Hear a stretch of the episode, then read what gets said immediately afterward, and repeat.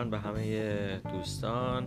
امیدوارم که تندرست خوش شادمان و کامیاب باشید. ساعت 5 و سه دقیقه بعد از ظهر سهشنبه 9 نوامبر 2021 هست. من داوود فراسد هستم که از تی داد آنتریو کانادا میزبان شما هستم و پس از هفت روز اومدم دوباره سراغتون که هم بریم ببینیم که چه مطالبی برای گفتن شنیدن توی این گفتار هست. پس بدون اطلاف وقت بریم سراغ گفتار امروز. آماده اید؟ بریم.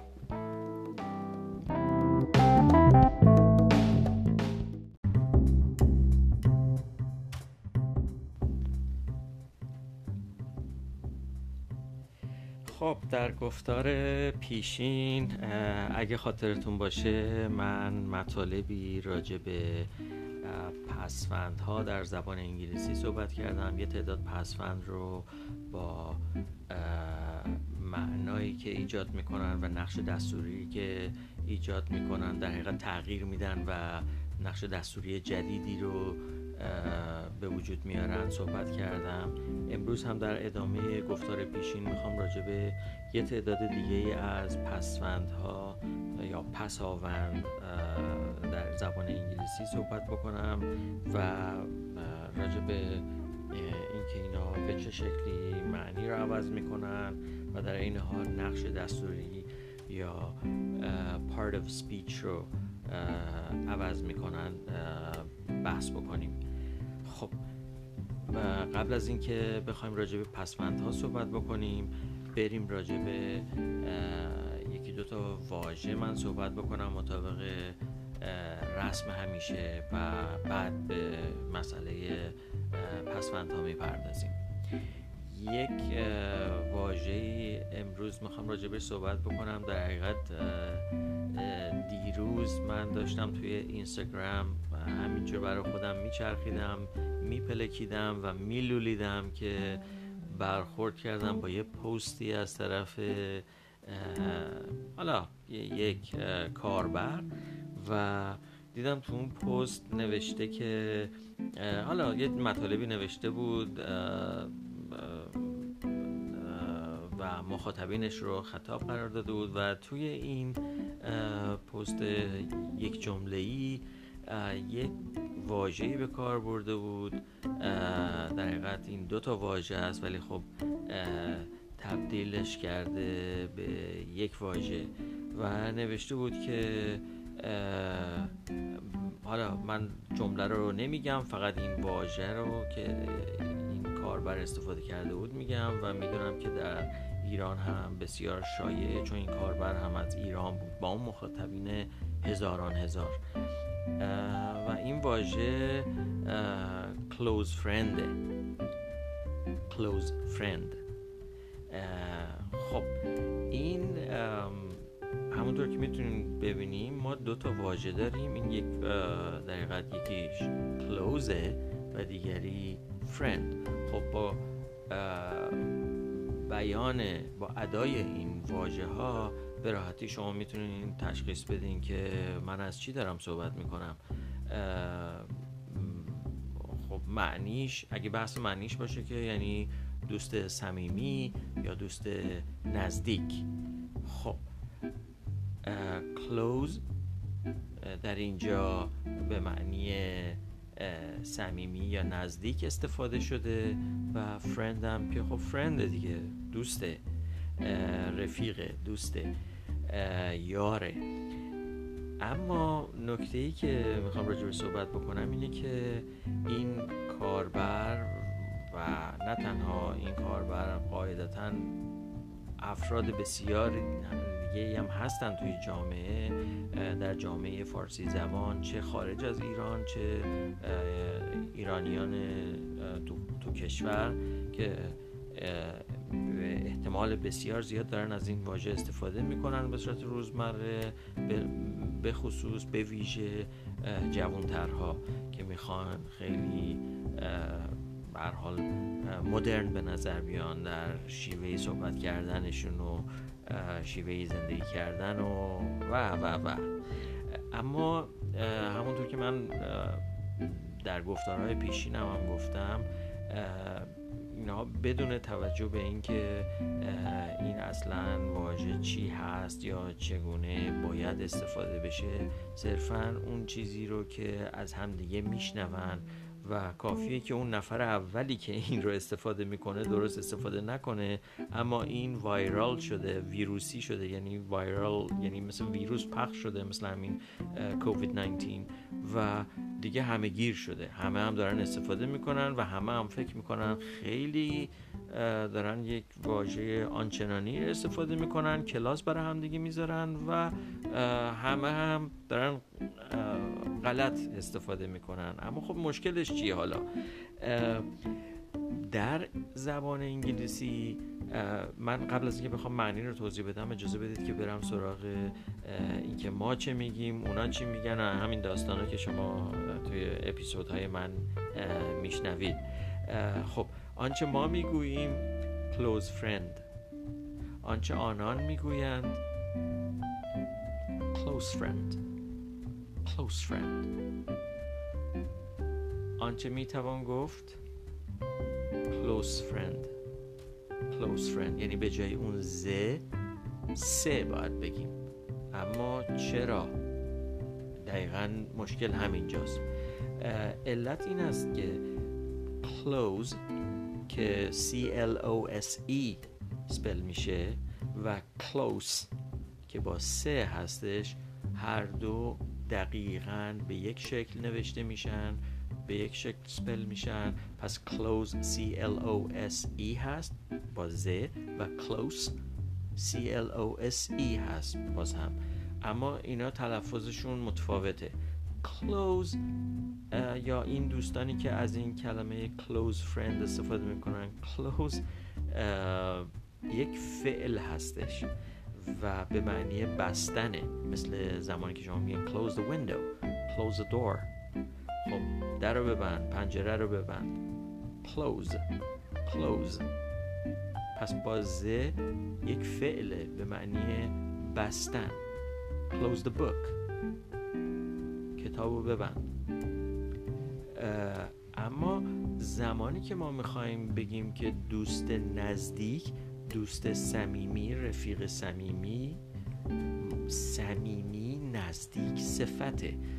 این صفت در زبان انگلیسی close با سه تلفظ میشه و هیچ ارتباطی نداره با close. درسته که یک جور نوشته میشن ولی تلفظشون همونطور که دقت کردین در حرف S متفاوته و از نظر معنایی یک دنیا متفاوت تر پس اگر من می‌خوام بگم که دوست نزدیک من یا چه می‌دونم رفیق صمیمیم میگم my close friend.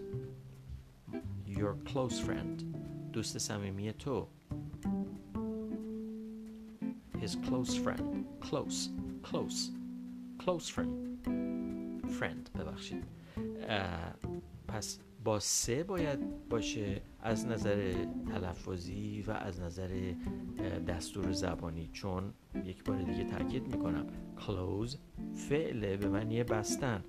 خب اگه من بگم close friend یعنی چی؟ یعنی دوستو ببند.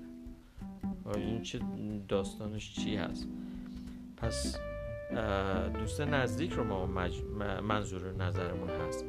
و خب دیگه اینم از داستان این واژه که در حقیقت یک واژه مشابه دیگه به جاش استفاده میشه و شوربختانه کسی توجه نداره که داره چی میگه و پیش خودش هم فکر می‌کنه که خیلی آنچنانیه.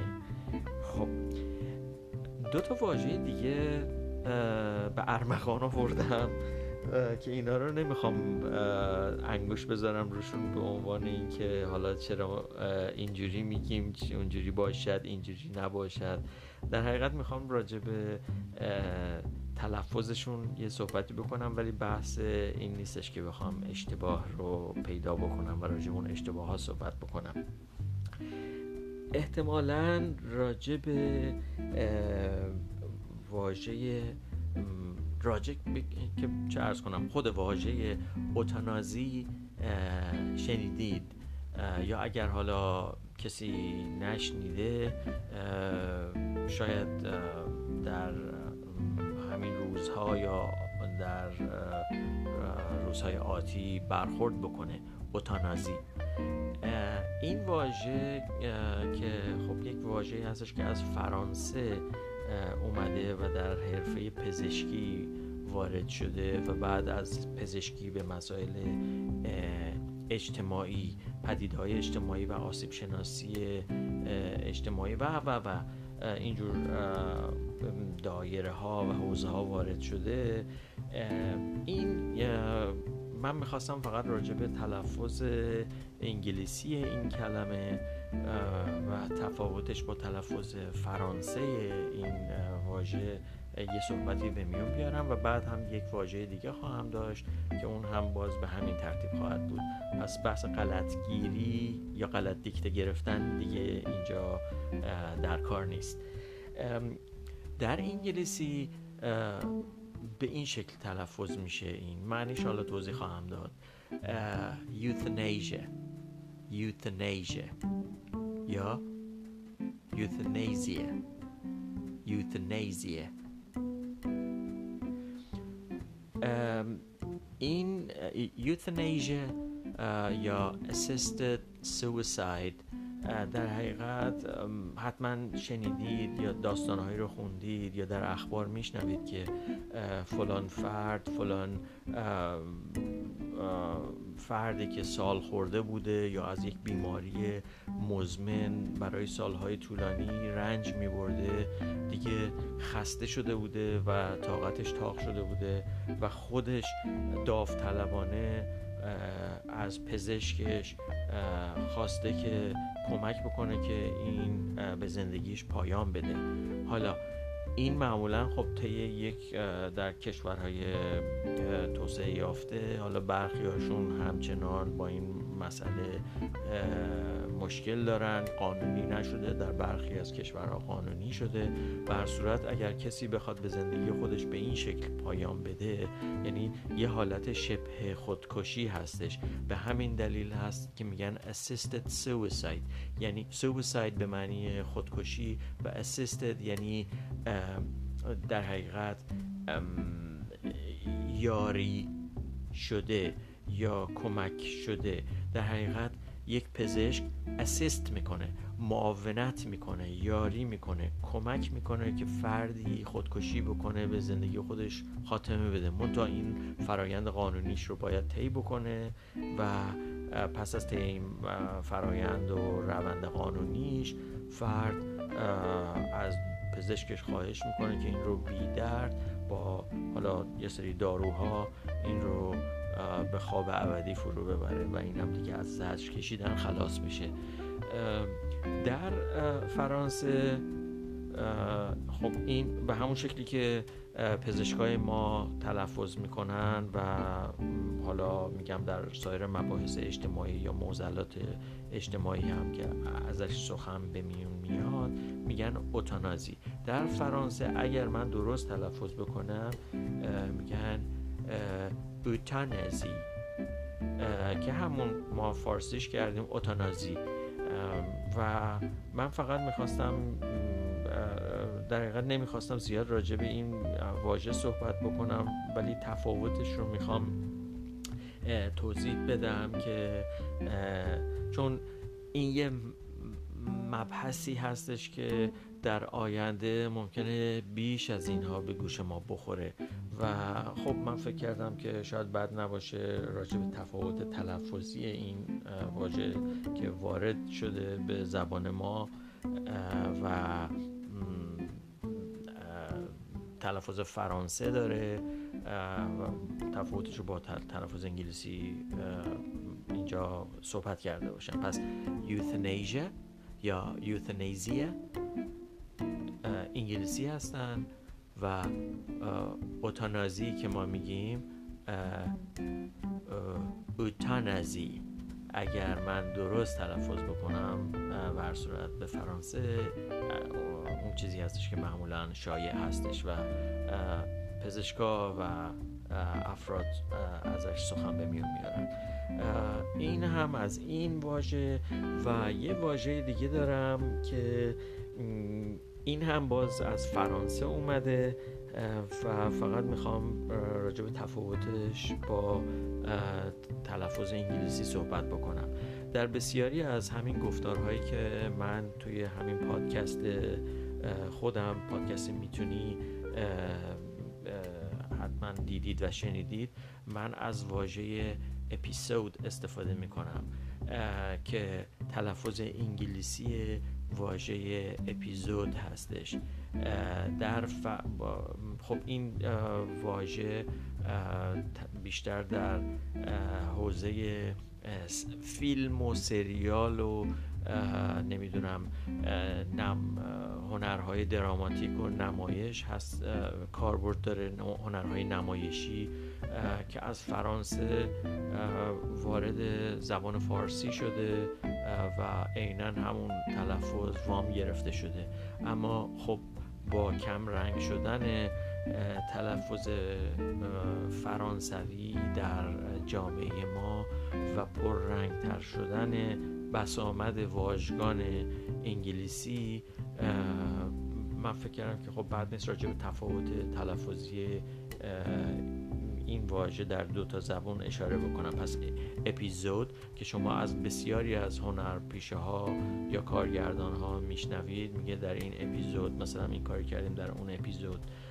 خب تلفظ فرانسه رو استفاده می‌کنم و همونطور که همه ما می‌دونیم به احتمال زیاد فرانسه از قدمت و تجربه و قدرت بسیار بالایی در صنعت فیلم برخوردار بوده و هست. در عکاسی در صنعت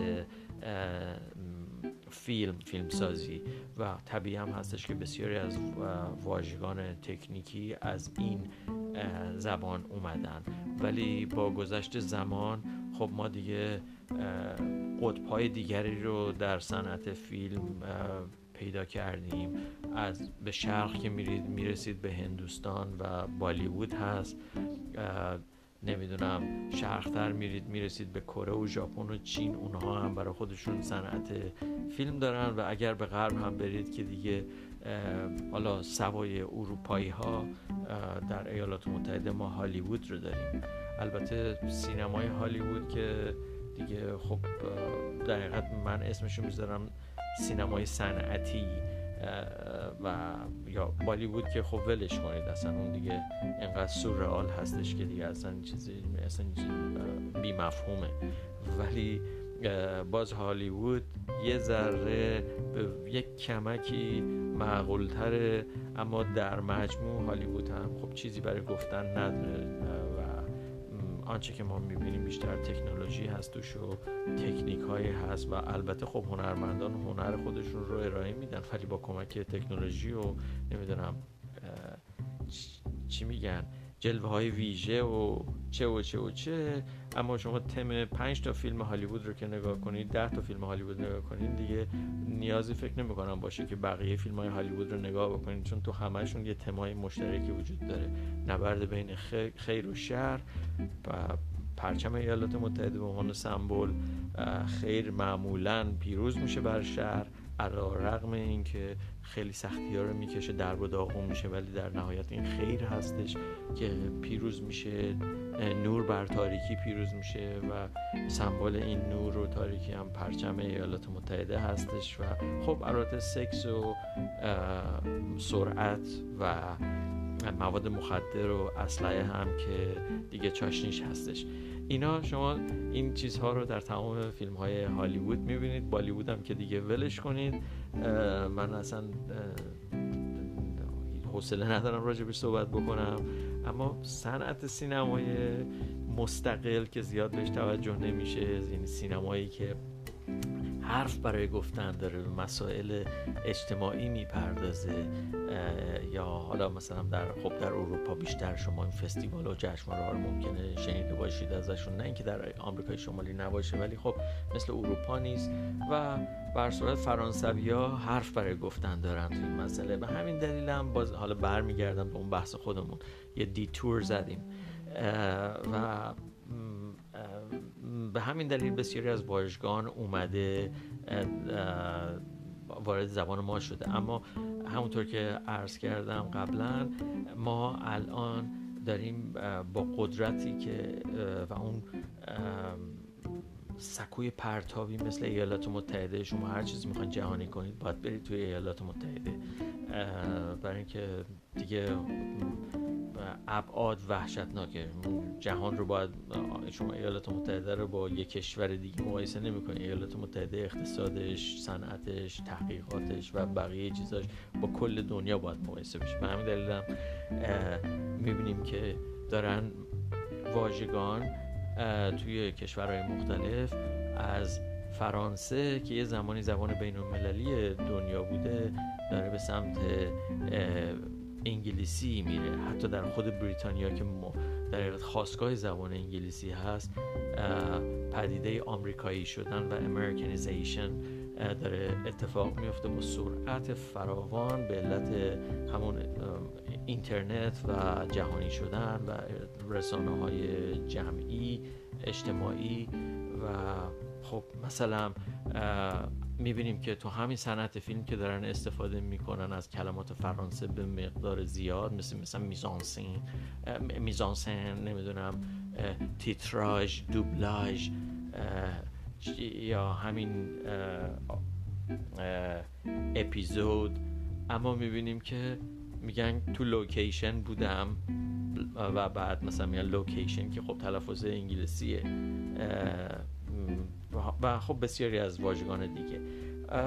بگذاریم دیگه این مبحث صنعت سینما رو بذاریم کنار چون من اصلا در مقامی نیستم که بخوام راجع به مسائل زیاد صحبت کنم. فقط یه ذره از این اطلاعات نداشته خودم رو با شما به اشتراک خواستم بذارم. یه فقط چیزی برای گفتن باشه. بگذاریم. بریم سراغ پسوندها.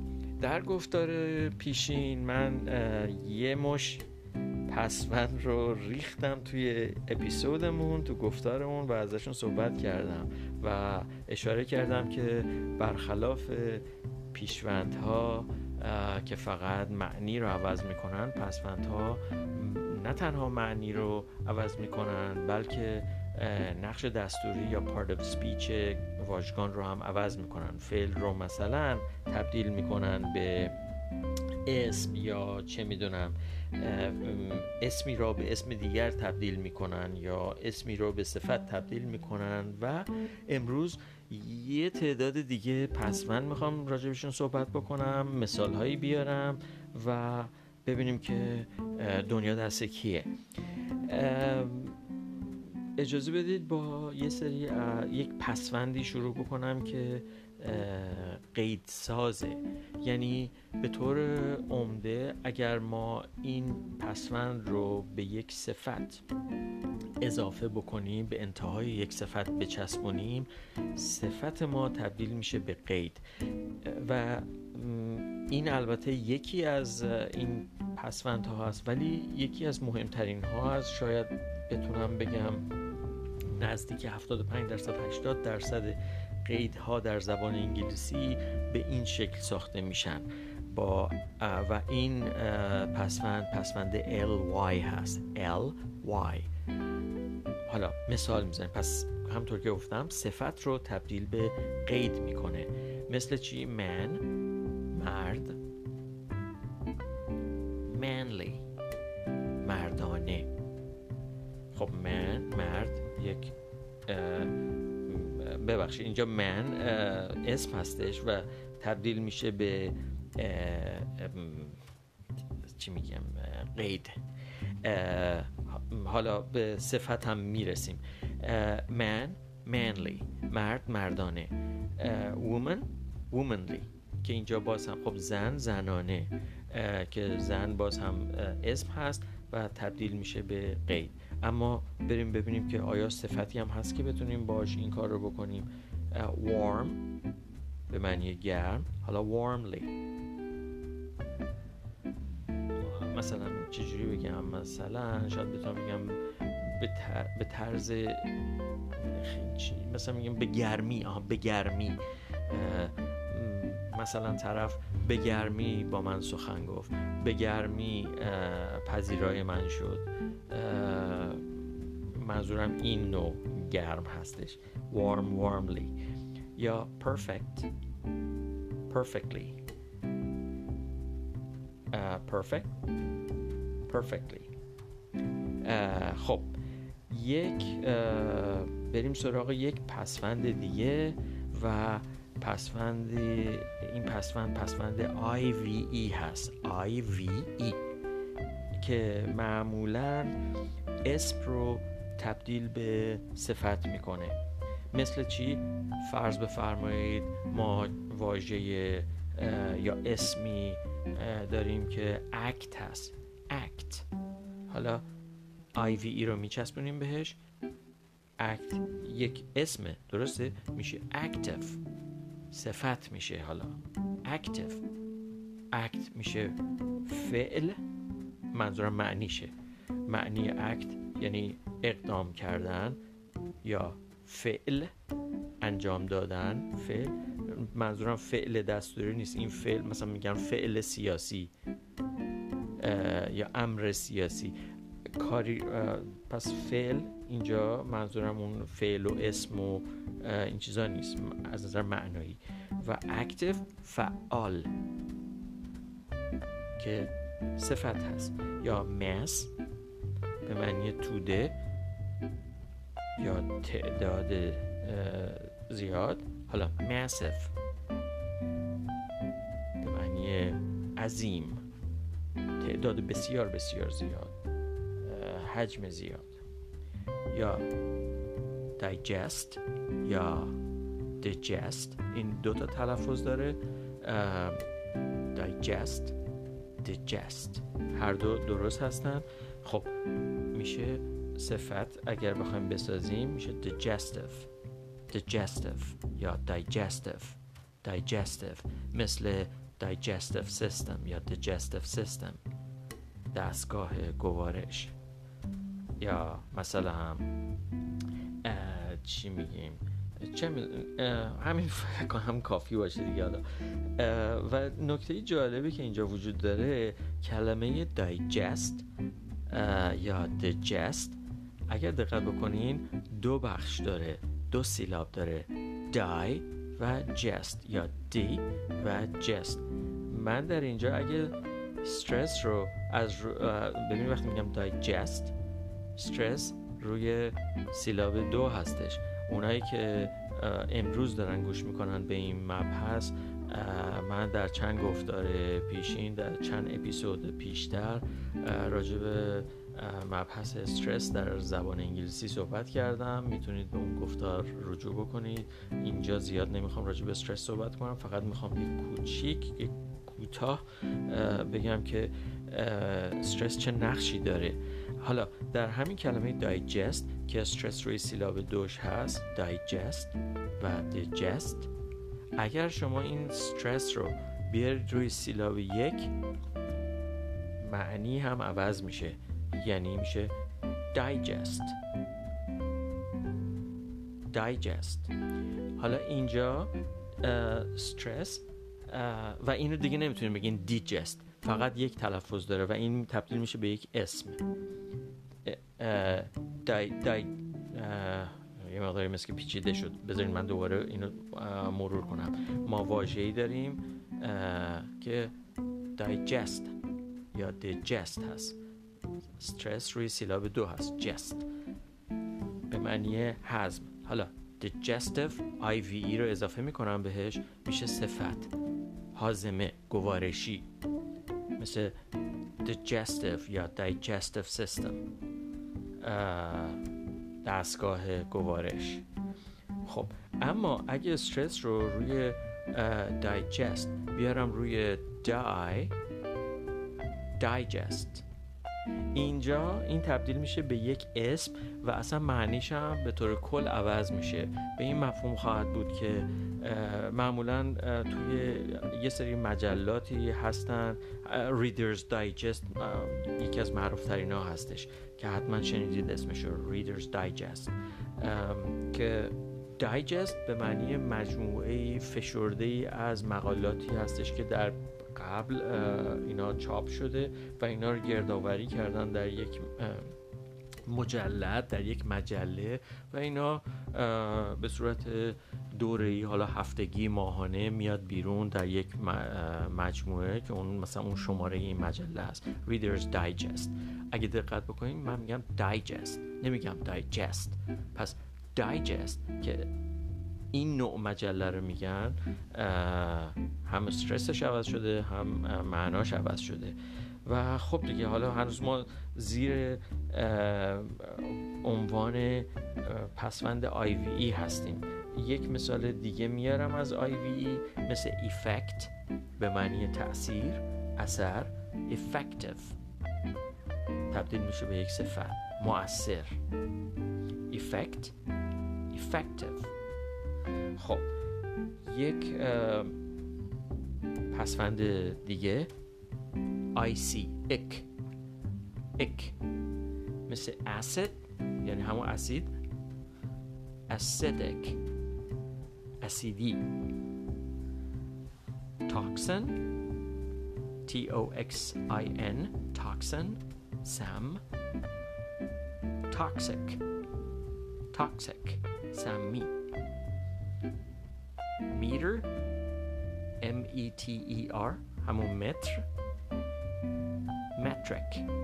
متریک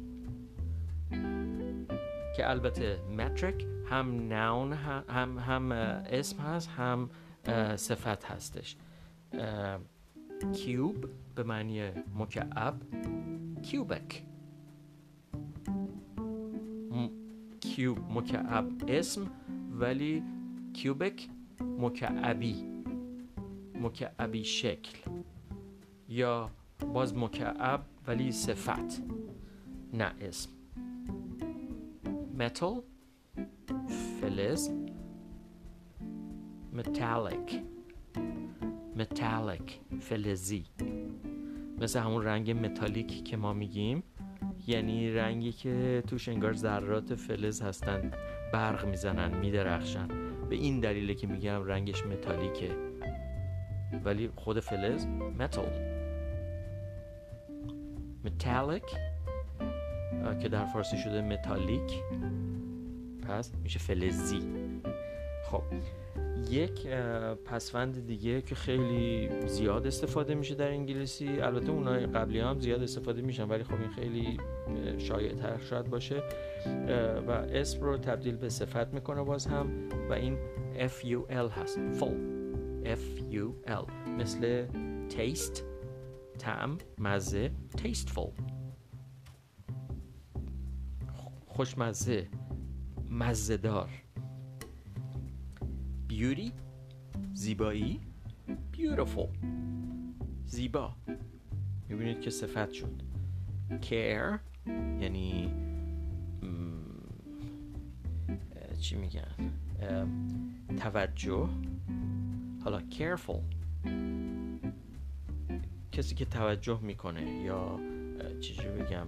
دقیق. با دقت دقیق. mind ذهن یا فکر. mindful. Mindful. که آدم در با فکر یا با توجه.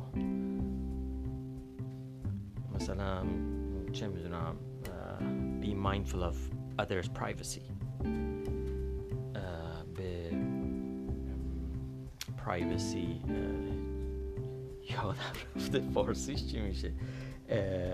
به آه حریم. به به حریم خصوصی افراد باید توجه داشته باشی. حریم خصوصی افراد رو باید در نظر داشته باشی. Be mindful of others privacy. خب یک پسفند دیگه که از نظر معنایی عکس پسفند قبلیه یعنی عکس فول هست ولی نقشش همون اسم رو تبدیل به صفت می‌کنه و اون less هست. L E S S. Less. مثل چی؟ taste. من قبلا گفتم taste tasteful. حالا taste مزه تم tasteless. بی تم بی مزه. care. قبلا گفتم careful. حالا careless. بی توجه. fruit. میوه سمر. fruitless. بی سمر بی نتیجه. اینجا معنی میوه دقیقا نمیده که مثلا میگیم بی میوه بی سمر بی, بی نتیجه. Fruit fruitless. Color رنگ colorless. بی رنگ بدون رنگ. خب آخرین پسوندی که می‌خوام امروز راجبش صحبت بکنم گاهی اوقات اسم رو تبدیل به فعل می‌کنه. یا صفت رو تبدیل به فعل می‌کنه و اون IZE یا IZE هستش. IZE یا ISE و این در انگلیسی بریتانیایی IS با IZE یا IZE نوشته نمیشه. ISE نوشته میشه در spelling وقتی می نویسن یعنی سپلینگ بریتانیایی با آمریکای شمالی متفاوته در این مورد. مثل چی؟ مثلا material. Materialize. خب material اینجا یک صفت هست یعنی مادی. Materialize مادی کردن. مادی ساختن. اگر درست ترجمه بکنم. National ملی. Nationalize. ملی کردن. خب national صفت هست. Nationalize فعل هست. International internationalize. بین المللی بین المللی کردن global جهانی globalize. جهانی کردن یا بله جهانی کردن جهانی ساختن standard همون استاندارد standardize استاندارد کردن legal قانونی legalize قانونی کردن.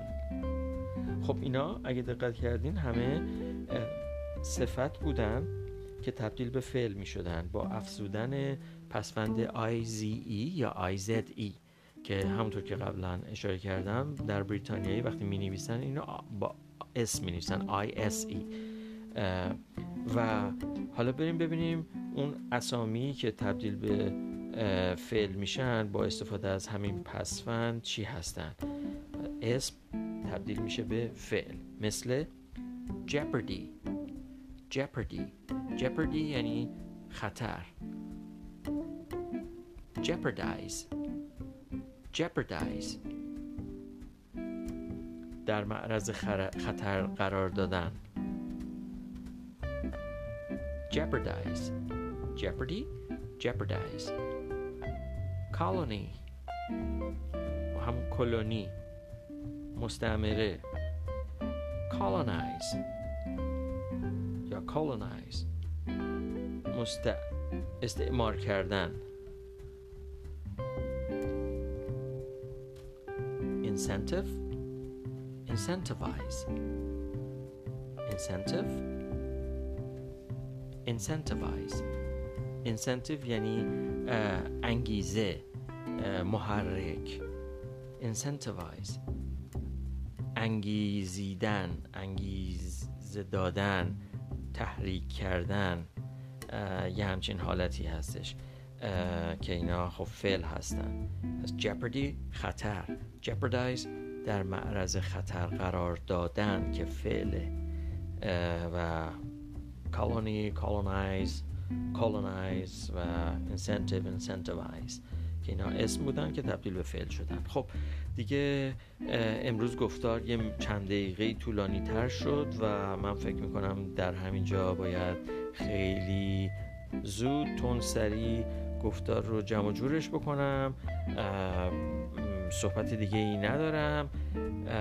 تا گفتار بعدی ببینیم که چه مطالبی رو به ذهنم می‌رسه که بهشون اشاره بکنم و با شما در میون بگذارم.